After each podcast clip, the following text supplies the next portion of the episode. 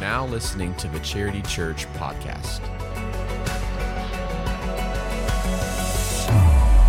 Well, hello once again. It's Pastor Marty and Tommy D. We are glad to be with you once again on our weekly post-sermon podcast. Yes, indeed. Post-sermon podcast, and we're wrapping up the series. The series is over. It actually got extended to through Mother's Day, and so, yeah, that was it. Hey, I literally just got off the phone with somebody on a guest follow-up, and last week was the first time they came to the VIP room, but she told me on the phone call that they actually were here for every message of this series. Yeah. But that was the very first time they came was week one.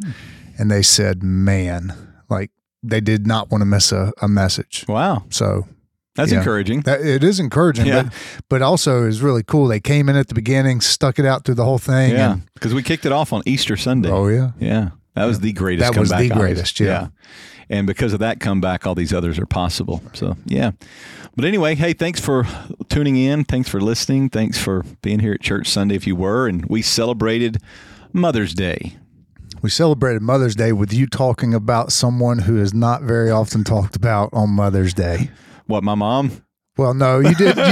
You did a good job showing honor to your mom. You did a good job with that. But then your transition to the actual text. Yeah. You said Bathsheba. The two are nothing alike. Yeah. By the way, so don't make any kind of connection there. No, nothing alike. But yeah, Bathsheba. A lady who kind of, got a bad rap, I guess you could say, right? When you Google search women in the Bible to talk about on Mother's Day, she's not at the top of the list. She's not the top of the Google hit. No. But it did work out well because obviously Easter Sunday, you were talking about the greatest comeback with Jesus from the cross and his resurrection. Was it the very next week we did David? Yeah, he was the first one of that. So, which is kind of cool. The bookends are David and Bathsheba. Yeah, and if I can confess with you that I don't really enjoy preaching on special Sundays. Is that okay for me to say that out loud? It is because of the pressure. The pressure, So when you start to think about those things, it's like, who can we talk about on Mother's Day that would be a good Mother's Day message? And I just kind of like thought of Bathsheba because of the way we tied it all together. But you never know how it's going to go. But apparently it went over pretty well because I have gotten a lot of good feedback on it. A lot of good feedback. So anyway, well, I think you got a lot of good feedback. You started off the message and basically made a statement that we all need to be reminded of. And that is that your story does not have to be defined by the worst chapter in your life. Yeah. Yeah, if you think about it in context of the Bible, if you just take the chapters dealing with David and Bathsheba, if that was what defined her, that would be a pretty bleak story. In a lot of ways, we refer to it a lot. When you think of Bathsheba, that's what you think of. Yeah, and don't we do that to people, right? We do. We kind of define them by the worst chapter or the worst moment of their life, mm-hmm. But, we believe in the redemptive power of God through his son, Jesus Christ, and the changed life. And I just from all accounts, we have to believe that Bathsheba made that switch. Sure. She made that change. With the connection that you brought to us out of Proverbs 31 lets us see that change did happen. That's why, man, this entire series was encouraging because every single person you looked at, they could have thrown in the towel based on whatever chapter we were looking at of their life. You asked the question, is there a chapter in your life that you'd like to be excluded from your story? And I thought, how many chapters can we erase? Yeah. Why don't you go ahead and confess one of them right here, Tom, for us. Just tell us what chapter. Go ahead. Sure. Hold on. Hey, guys, can y'all clean my office out while I'm doing this? No, thank you. It's been excluded. It's been erased. Yeah, it's gone. It's under the blood. It's in the past. It's, it's gone as far as the East is from the West. We learn from it. We move on, right? That's right. Yeah, that's exactly right. But yeah, we all have that. I mean, I think everybody that has lived through their teenage years and maybe their 20s, and maybe later, whatever the place is, there's parts of our life that we would like to be able to white out, mm-hmm. you know, whitewash it, exclude it, footnote it, appendix it. I don't know if that's a word, put it in the appendix mm-hmm. of the book, whatever. But just let's not do that. But I think that's part of what's the beautiful thing about the Word of God, right? The that people it includes that we, those. It includes those stories. Oh. I mean, David, who was the king of Israel, the one that everybody looks up to, bad spots. Mm-hmm. Moses, bad things about Moses. Noah, you know, there were things that happened with Noah that were right. just... you know, they're not children's bedtime stories type material. That's right. About him being drunk and yeah. Just, that's not one you read to your kids. You don't read that part, no. But even the disciples, those that were with him. I mean, how would you like to be Thomas, right? For a couple thousand years later, you're known as Doubting Thomas. Like, I can't ask that question. I just saw this man die on the cross. Right. It's not fair for me to have doubts. I mean. But I agree with you. That's what makes the Scripture so beautiful. Yeah, it shows the good, the bad, the ugly. Yeah, and so you look at the life of Bathsheba, and you know we know that wasn't the end of her story. If you read 1 Kings 1, 1 Kings 2, you start to see some things that she was doing and being an advisor to King David in the latter part of his years when Adonijah, his son, was trying to usurp the kingdom. Bathsheba stepped in with Nathan, a prophet, you know, not to rehash the message, but she did have some moments where you see that she was exercising some level of wisdom. Mm-hmm. And then she was an advisor to her son Solomon when he became the king. We know that from 1 Kings 2. So there was something about her that merited reference in the lives of David and in King Solomon, because she's brought up in specific areas that she helped. And so, you know, getting into the text that we looked at in Proverbs 31, you know, in my own studies years ago, I came across this and kind of brought this up again. I think time had elapsed far enough to where I could revisit this. But the words of King Lemuel, an oracle that his mother taught him. And, in the study of that, whoever King Lemuel was, we figure out that there are scholars who strongly believe that King Lemuel was another word or another name for King Solomon, whose mother was Bathsheba. So these are the words that his mother taught him. Which would make sense because Solomon is credited with the Proverbs, right? Yeah. And I was just sitting here thinking just while you were talking about that, when you think about the two men that she had the most influence on, mm-hmm. King David, who is known as the greatest king of Israel, right? A man after God's own heart, and King Solomon, her son, who's the wisest person who ever lived, other than Jesus himself. Built the magnificent temple. Yeah. Those are two pretty impressive people to have on your resume as far as these are the two guys that you had the most influence on. Yeah. And, you know... Also, just in fairness to Bathsheba, if we can, you made a good point on Sunday when she's kind of marked as the adulterous woman, mm-hmm.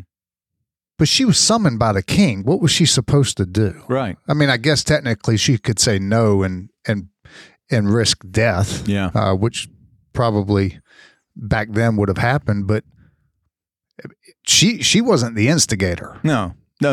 So, you know, it's one of those... You can't blame the woman for sure. Yeah, David's the one who laid his eyes on her, right? Called her in. You know, I think there's been debate on whether or not she was supposed to be showering on her roof, but I believe that's probably where the shower was. Yeah, you know, and David wasn't supposed to be there to begin with, right? He was supposed to have been. He should have been off at war. Exactly where all the other kings were during that time of year, and so here we are with Bathsheba years later.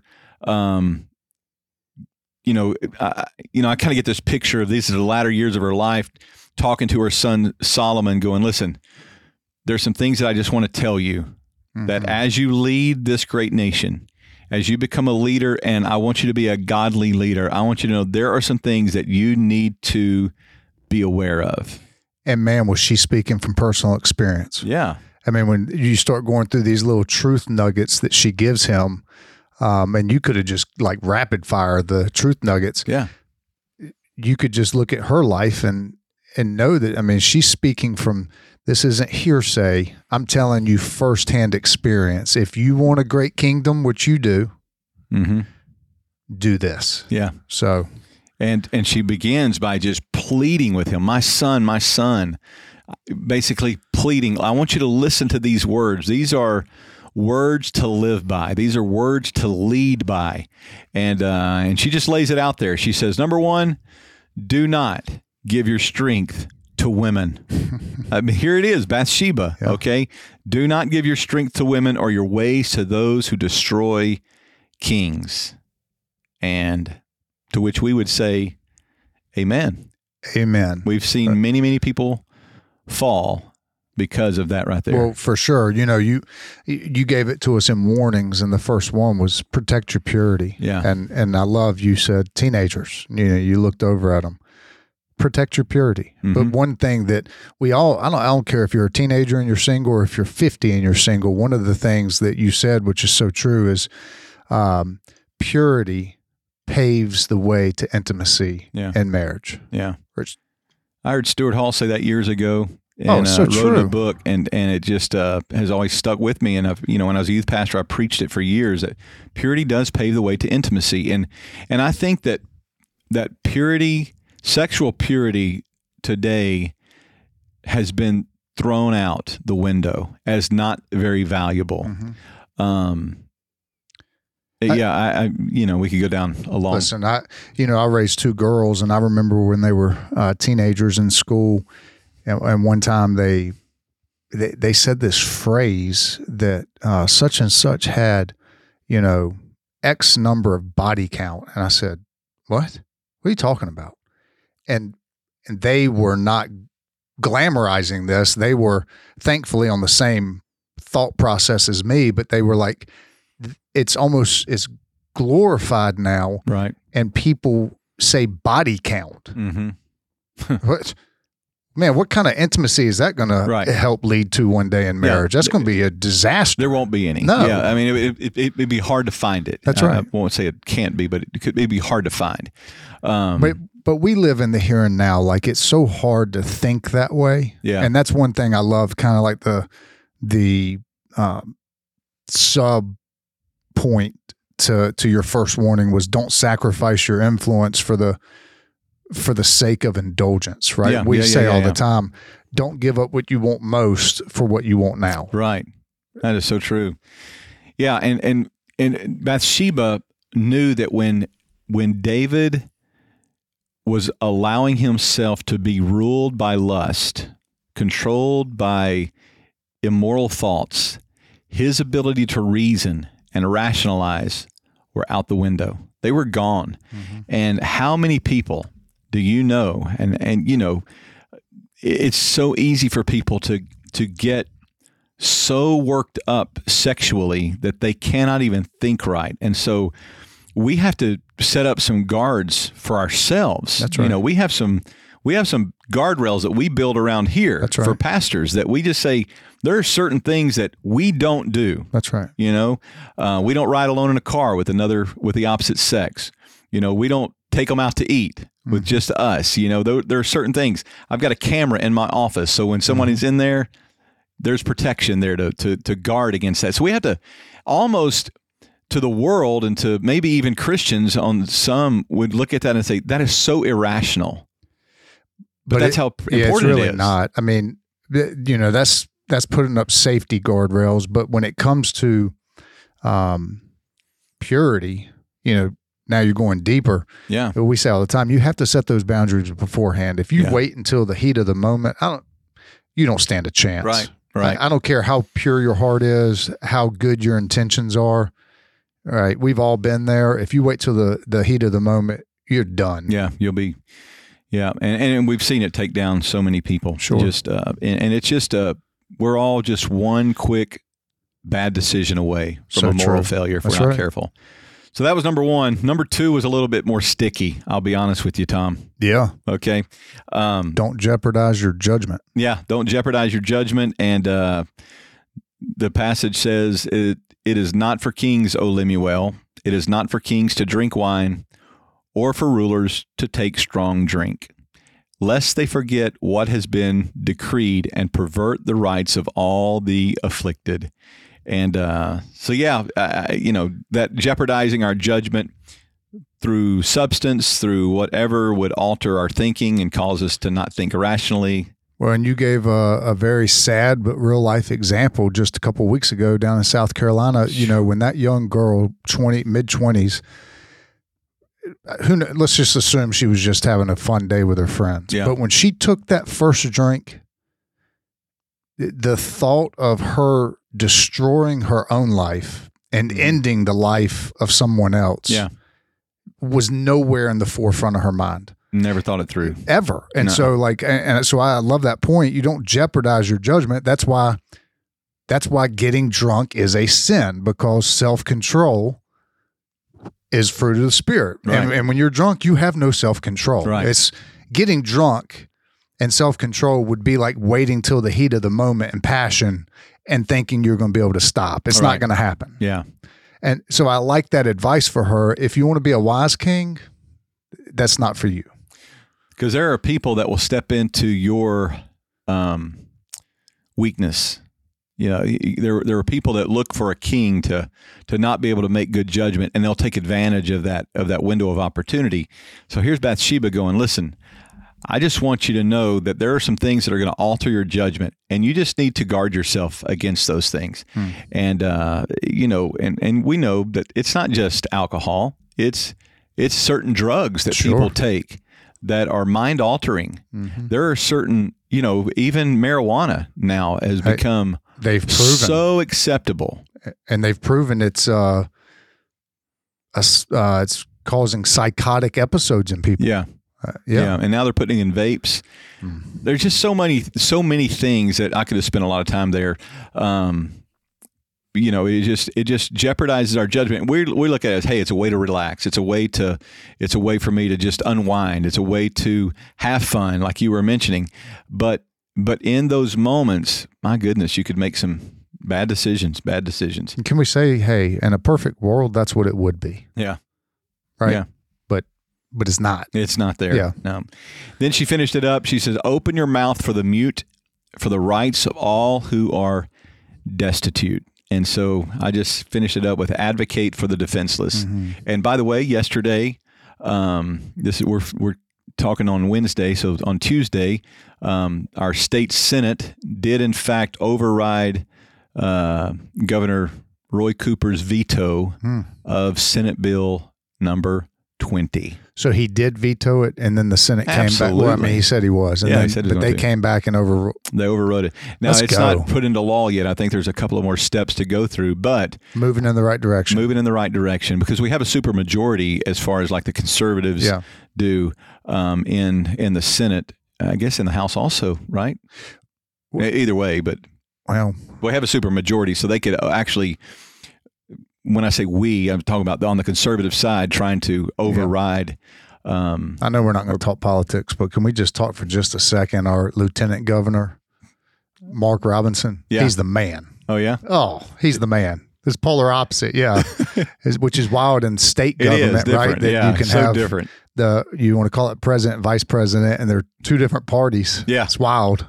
Yeah, it is crazy. But we should advocate the third thing was advocate for the defenseless. Mm-hmm. And I know that's something that you're passionate about, and we can just segue to that. I mean, you're going to talk more about that this week. Yeah, actually, we're going to devote a lot of the message this coming week to how we can advocate for the defenseless and what we as a church are doing and are going to be doing, and how people can get involved. Number one, in foster ministry, foster care, not just doing that as far as providing a home, but also in how that we can help families who are offering their home or respite care or whatever. So, but it'll be more to the message than just that, but we'll dive into that a little bit deeper. So yeah, that's coming up this week. Hey, and then I guess if we can land the plane, I just kept reading in Proverbs 31 today. And so the first part through verse 9 is what you taught on Sunday, 1 through 9, and that was the advice that she was giving to her son. And then it goes on, and I guess this is the son now describing his mom, the rest of Proverbs. And I know that she's often labeled the adulterous woman, but the whole second half of chapter 31 is the virtuous woman. Isn't it amazing though, that her title shifted from the adulterous woman to the virtuous woman? That's good. And all that does is reiterate your whole point of the whole series. God's not done with your story. Right. Yeah, man. The last chapter can be the defining chapter. Amen. Man, that's good. Tom, you brought a little insight there that I didn't see that. So, hey, listen, thanks for listening, and Lord willing, we'll chat with you next week. God bless.